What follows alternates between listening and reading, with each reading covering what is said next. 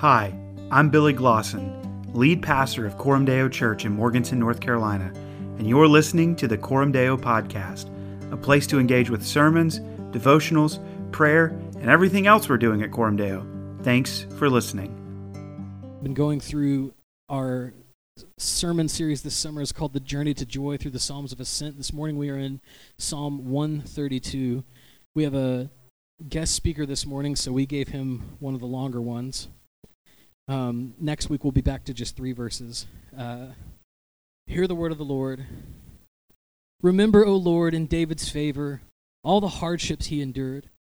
How he swore to the Lord and vowed to the mighty one of Jacob, I will not enter my house or go into my bed. I will not give sleep to my eyes or slumber to my eyelids until I find a place for the Lord, a dwelling place for the mighty one of Jacob. Behold, we heard of it in wow. Ephrathah, thank you. Good shout out there. We found it in the fields of Jaar. Let us go to his dwelling place. Let us worship at his footstool. Arise, O Lord, and go to your resting place, you and the ark of your might.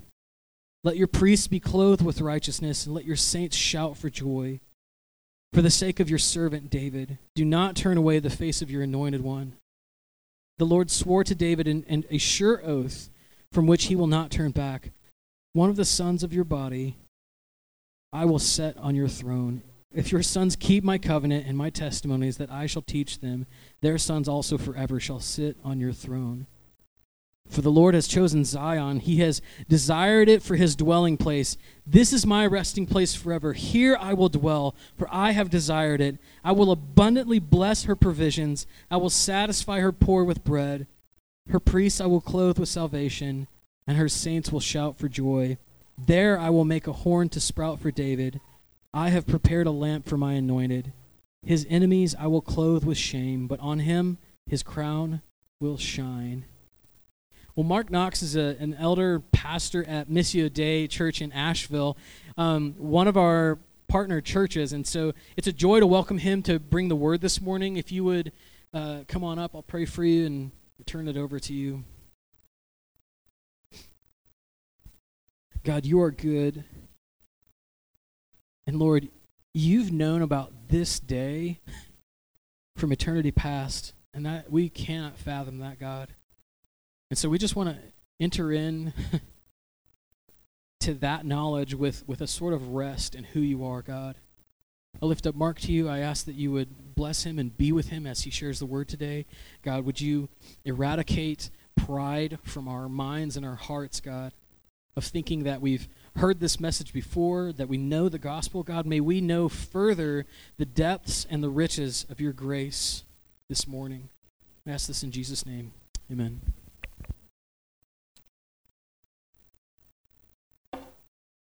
Amen. Thank you, Michael. Good morning. Good to see all of you. Finally, to uh, to visit here at Coram Deo. Um, put some faces. Um, we've we've kept you in prayer over the years, and uh, we get to see Billy and Hannah now and again. And so uh, it's a pleasure to be here with you, and uh, you know to make the drive down the mountain, um, which always seems a little dangerous. You know, just kind of careening down that that thing. So we're in Psalm 132. Again, one of these psalms of ascents, one of these going up psalms as the pilgrims uh, journeying up to Jerusalem may have been singing or reciting. And this particular psalm is based in history. Now, we tend to sometimes think of the Psalms as being just kind of a loose, loosely gathered uh, hymn book like if you if you grew up in church and you had a hymn, hymnal you know there was no rhyme or reason uh, necessarily to these hymns uh, or no connection to history. Uh, but in, in the case of the psalms now and again you have particular psalms tied to historical events uh, in the old testament. And this is one of those. Uh, this psalm is tied to the ark of the covenant and you remember the Ark of the Covenant as you saw it in that documentary film, Raiders of the Lost Ark. The Ark of the Covenant was for, for the ancient uh, Israel nation, it was the, the sign of God's presence. It was placed in the tabernacle and then later on in the temple in the holiest of holy places. And it symbolized God's presence. And sometimes God made his presence manifest at the ark in, in fire and a cloud. The mercy seat was there, which is where once a year the high priest would bring the blood of the sacrifice, the atoning sacrifice, and place it, sprinkle it on the mercy seat. Uh, and what we know now is that's a picture of the sacrifice that Jesus Christ made for us. Well, this psalm is based in the history and in particular part of history where King David wanted to take the Ark of the Covenant and return it to the city of Jerusalem. And so this is all about that journey uh, from a small town outside of Jerusalem where it had largely been forgotten and to bring it into uh, the temple wasn't built then, but to bring it into the tabernacle, bring it into God's chosen place, um, and that was David's uh, desire. So as we go into this psalm, it's, it's broken up into, into basically two parts, two halves.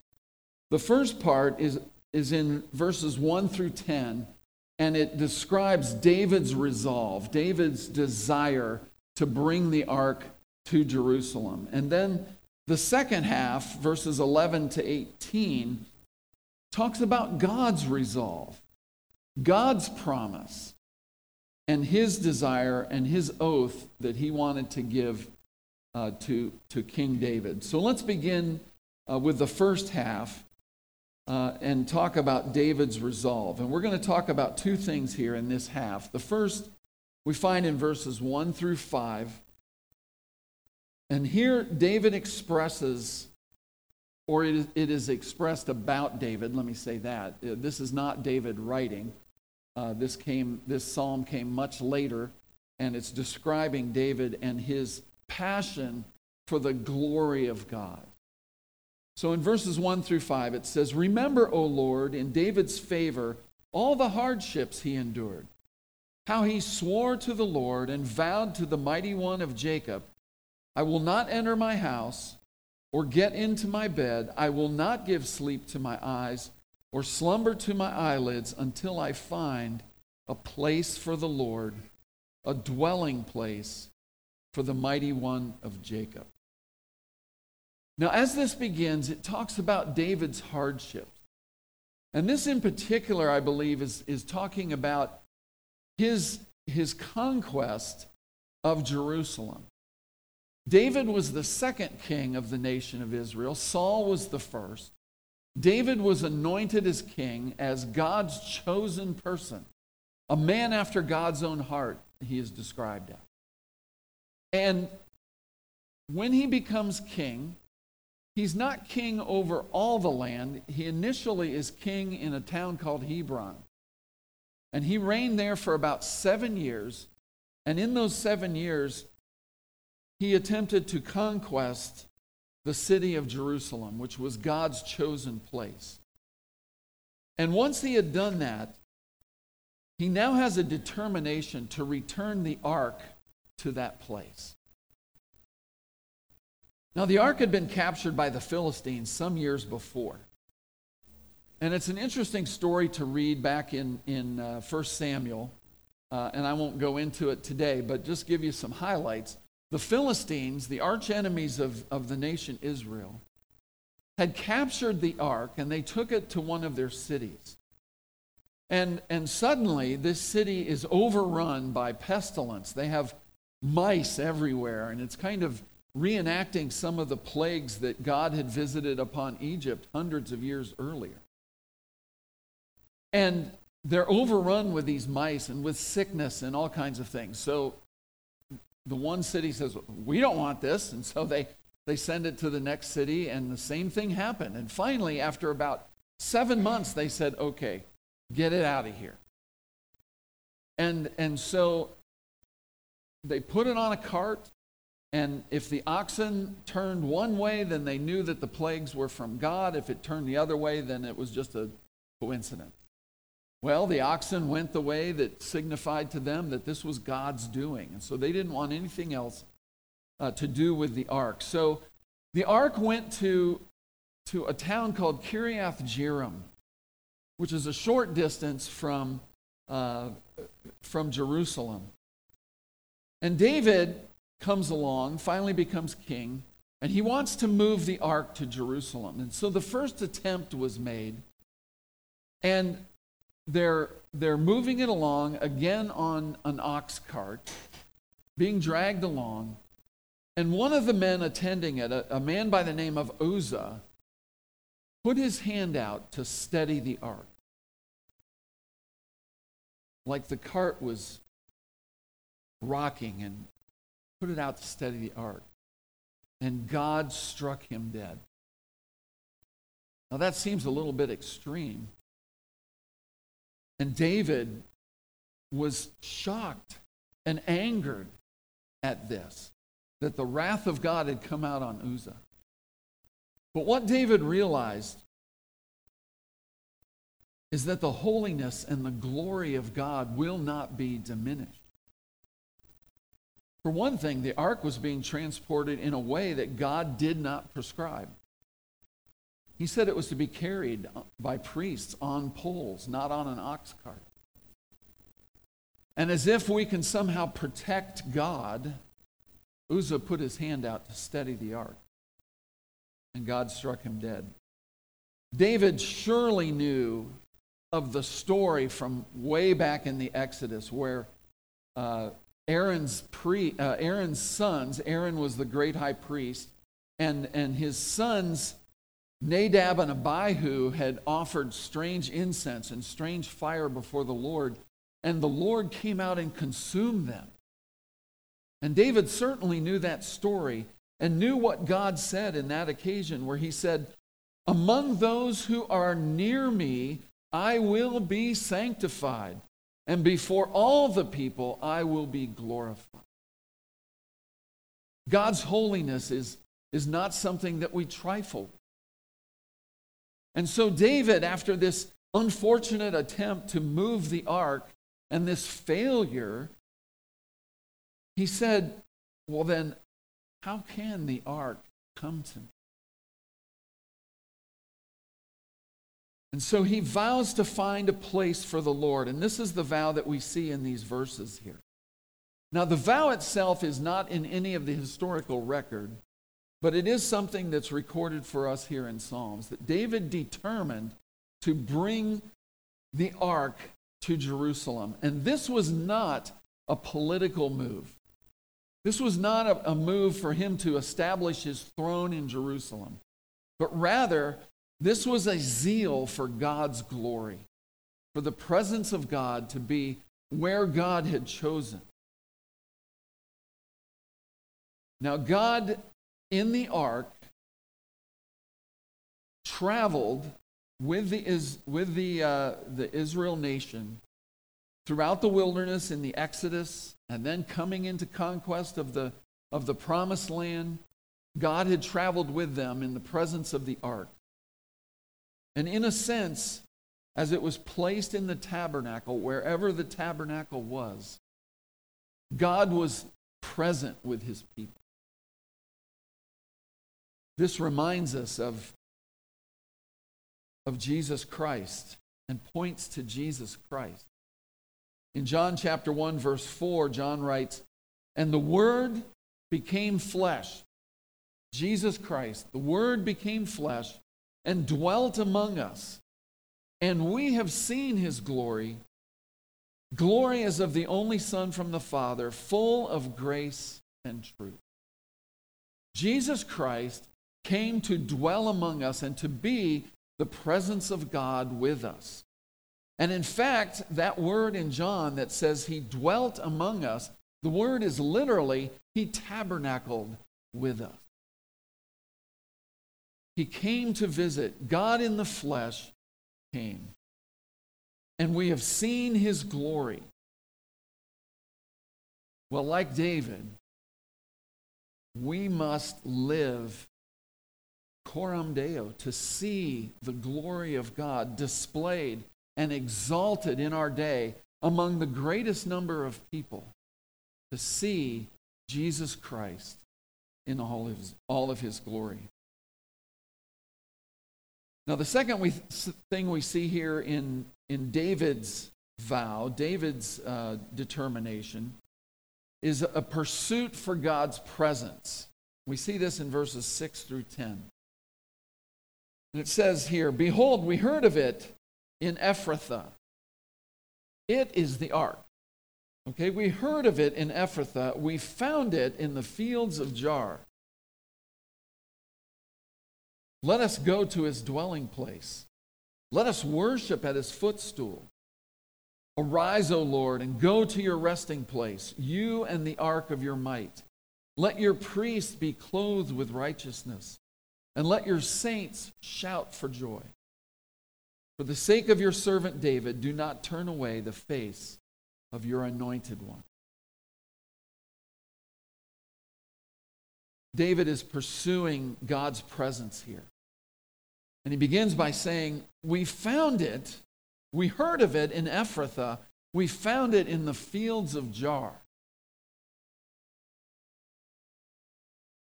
Now, let me give you some background. In 1 Samuel 6, as I said, the ark was taken to the land of the Philistines, where it, it was there for seven months and then moved to Kiriath Jearim. Saul becomes king, and we're not entirely certain of his age or the duration of his reign. But in, in 1 Samuel 7, it indicates that the ark remained in Kiriath Jearim for some 20 years. And then, as David becomes king, in 2 Samuel 6, he orders the ark to be returned. And in a parallel passage in 1 Chronicles, David says these words. He says, Then let us bring again the ark of our God to us, for we did not seek it in the days of Saul. So, for some 20 years, during the days of Saul, the ark remained in captivity. The, the, not in captivity, it remained lost. We did not seek it in the days of Saul. One translation actually reads that we did not seek him, God, in the days of Saul. The ark had been forgotten. The word jar or jar means thicket. Means they found it in a wood somewhere. The message translates this that the ark was out of sight and out of mind. So, seeking the ark, David's resolve to seek the ark was tantamount to seeking God. So then they find it. And now in verse 7, they turn their attention to worship. They say, Let us go to his dwelling place. Let us worship at his footstool. Verse 8 says, Arise, O Lord, and go to your resting place. Now, this, this phrase, arise, O Lord, was the same word, uh, were the same words that were used from the very beginning when Moses and they, they first created the ark and they would take it to move and they would call out, Arise, O God, and let your enemies be scattered. And so, in the same way, the pilgrimage is almost over. This isn't just a 20 year pilgrimage, this goes through centuries. Going back to when the nation was wandering in the desert and carrying the ark and the tabernacle from place to place and being led by God, this is now the, the culmination of all that. God wants to bring the ark to Jerusalem, to his chosen place, and David wants to see it done. Now, these words in verses 8 through 10 are the same words that were used at the dedication of the temple when Solomon first made the temple and dedicated it. So, very likely, this, this psalm is written much later in the, in the history of Israel, possibly even after um, Judah had been sent off to exile and then, and then come back. So, it's looking backward at, at Paul's days and saying, Arise, O Lord, and go to your resting place, the temple. Come into the temple, be where you uh, are supposed to be. Verse 9 says, Let your priest be clothed with righteousness. You think back at, the, at David's first feeble attempt to, to move the ark, and poor Uzzah putting his hand out to steady it and is struck dead. And so we, the psalmist here knows that the priests, in order to carry the ark, need to be clothed in righteousness. Let your saints shout for joy. And then verse 10 says, For the sake of your servant David, do not turn away the face of your anointed one. This is in reference specifically to David's offspring and any other king that came along. Now, when these words were said at the dedication of the temple, the glory of God came out of the ark and consumed the sacrifice. Fire came down from heaven, and the glory of God filled the temple, and the priests were not able to even enter the house of the Lord. And they bowed down in worship. They put their, their face to the ground on the pavement and they worshiped and gave thanks to the Lord, saying, For he is good, his steadfast love endures forever. This is what the presence of God can do. Where God is present, his glory is evident. Now, why don't we see that today? Why don't we see a, a fire? Why don't we see an altar? Why don't we see the presence of God coming down? Is it because we are somehow less than they are? Is it because we're not as righteous, we're not as spiritual? No, it's because God has fulfilled all of that in Jesus Christ. And his temple is no longer a building made by hands. It's you and me and us together. We are the temple of God and He dwells within us. Because of Jesus, our great high priest, we now have access to the Holy of Holies. The veil was torn, and the presence of God is, is with us and among us and in us through His Holy Spirit. It's not hidden in a thicket. So, brothers and sisters, come boldly. What we have is so much greater than what they had. As stunning as that scene is of fire coming from heaven and all of that, what we have in Jesus Christ is far greater. And it's not hidden in a thicket, it's not hidden under a bushel, it's a, a city on a hill and Jesus Christ dwells with us. So come boldly. Well, now we move to the second half, and this is God's resolve, God's oath to David. So we see three things in his oath. This starts in verse 11. First, we see that, that God has promised a ruler, verses 11 and 12. The Lord swore to David a sure oath from which he will not turn back. One of the sons of your body I will set on your throne. If your sons keep my covenant and my testimonies that I shall teach them, their sons also forever shall sit on your throne. The first thing we see here is that God promises a ruler. God promises a ruler of David's seed on the throne forever. Notice at the beginning of verse 11 here, it says that it's a sure oath. The Lord swore to David a sure oath. Unlike David's oath, where he will not sleep, he won't rest until he gets the ark to Jerusalem. That was poorly executed. It took a couple of times. But God's oath is a sure oath. Now, this says that one of David's sons I will set on your throne, and if they keep my covenant, they'll be on the throne forever. I've been reading lately in uh, First Kings, and let me tell you, if you haven't read it, not one of David's sons fulfilled this. In fact, most were quite wicked. I think in the history of the Old Testament, there were, uh, among the kings of Judah, there were only five of the kings that were righteous in any measure. And even then, it says that they did not completely eradicate all the high places, all the idol worship, and so on. This was not fulfilled by any earthly king.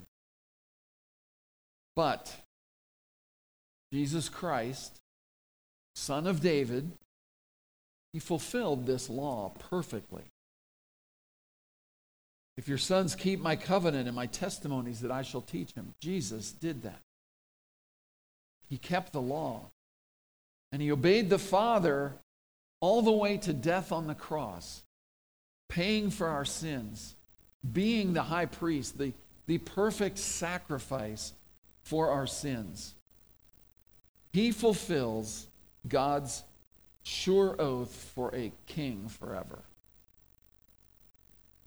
So that's the first part of God's oath. And then the second part is that for his sovereign purposes, God chooses. God chooses. Verse 13 and 14. For the Lord has chosen Zion. He has desired it for his dwelling place. This is my resting place forever. Here I will dwell, for I have desired it. Why did God make the promise of the king? Verses 11 and 12. Well, verse 13, for, underline that, that's the reason, for the Lord has chosen Zion. Zion is his resting place. God, Zion, Jerusalem, is his desired place. And why did he choose it? Because I have desired it, he said. He chose it because he chose it. In the book of Numbers, God says to Israel, Don't think that I chose you because you were greater than all the nations in the earth or because you were bigger or wiser or any of that. I chose you and I loved you because I love you. It's kind of like when, when your wife asks you, you know, why do you love me? Like, that's a tough question. Because uh, I love you. But that's why God loves us. It just was his pleasure to do so. Why did God choose Zion for his dwelling? Why did God choose the elect? Because he desired it. We read in Ephesians 1 that he chose us in him before the foundation of the world, that we should be holy and blameless before him. In love, he predestined us for adoption to himself as sons through Jesus Christ, according to the purpose of his will, to the praise of his glorious grace. It's according to the purpose of his will. That doesn't mean that his choice of us is random or without reason. It's just that he's not chosen to reveal that reason for us. It's his purpose. And God's promises come out of his choice, which arises just simply from his good pleasure. There was nothing in us that was the basis of him choosing us.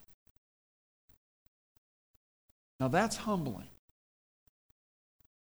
That's recognizing that we were chosen not only as undeserving, but disdeserving. We, we deserve the exact opposite of his, his choice and his grace.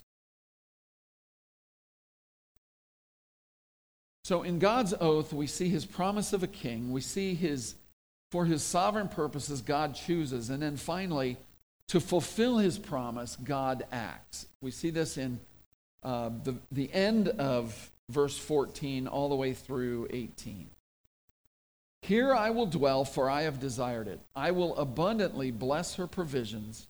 I will satisfy her poor with bread. Her priests I will clothe with salvation, and her saints will shout for joy.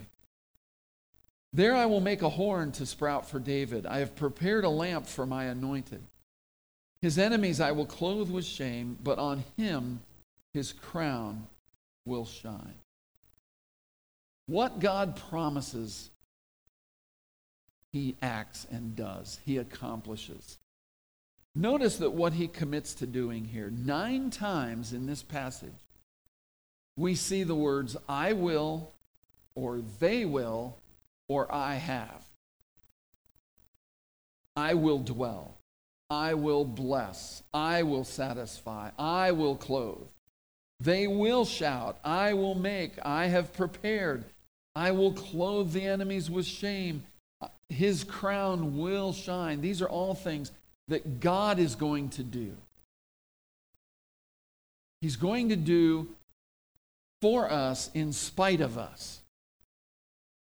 What God promises, He accomplished. He chose us, and then He worked salvation.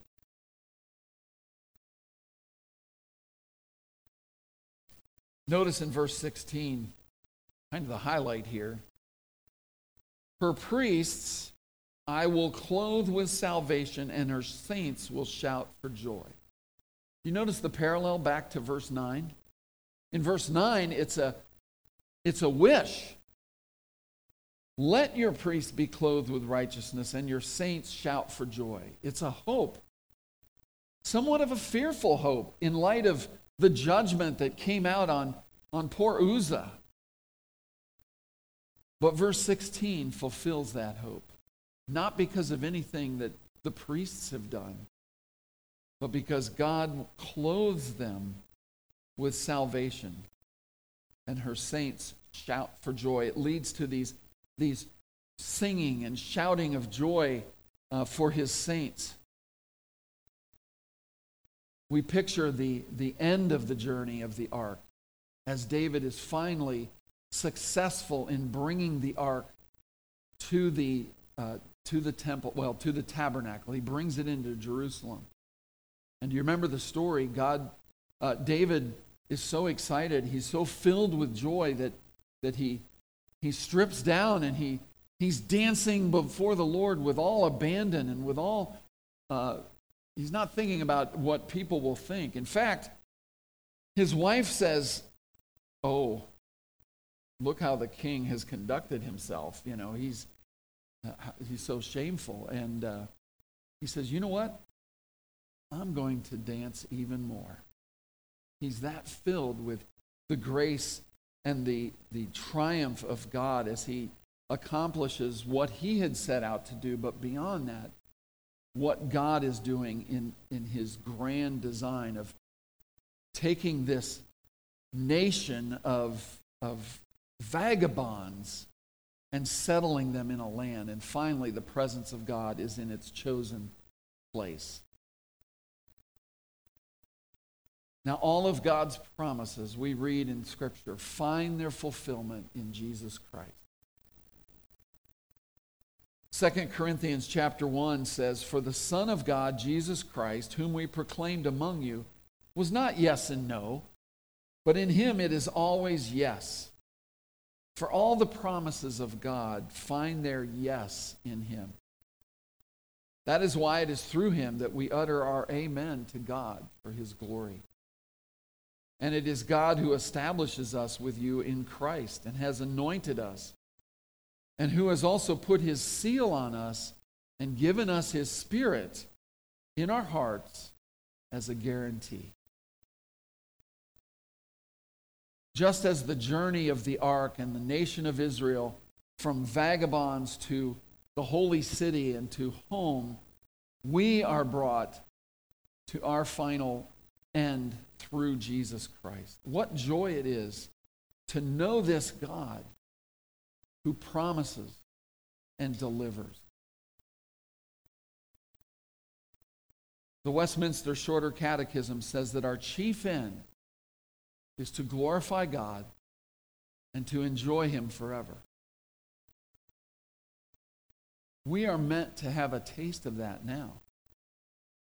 God has given us the opportunity to glorify Him, to glory in Him through Jesus Christ and enjoy Him in this day. So as we come together, brothers and sisters, let's, let's rejoice. Let's soak in these words that we have been singing, this blessed assurance of being found in Jesus Christ. Let's rejoice and shout for joy, for you have every reason to be glad and joyful. Let's pray. Father, we thank you for this day, this passage of Scripture. I pray, Lord, that it will uh, strengthen us in the faith.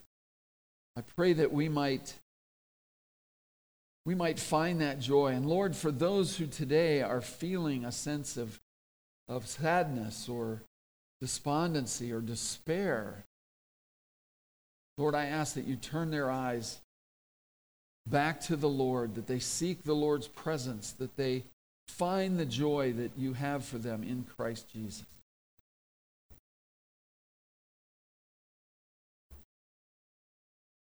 Lord, once again, I just pray you would encourage us in the faith. We pray in Jesus' name. Amen. Thanks again for listening to the Coram Deo podcast. You can find us on Spotify, Apple Podcasts, SoundCloud, or our website, coramdeonc.com. You can follow us on Facebook and Instagram for a bigger picture inside the life of the church. Grace and peace be with you in the name of the Lord Jesus Christ.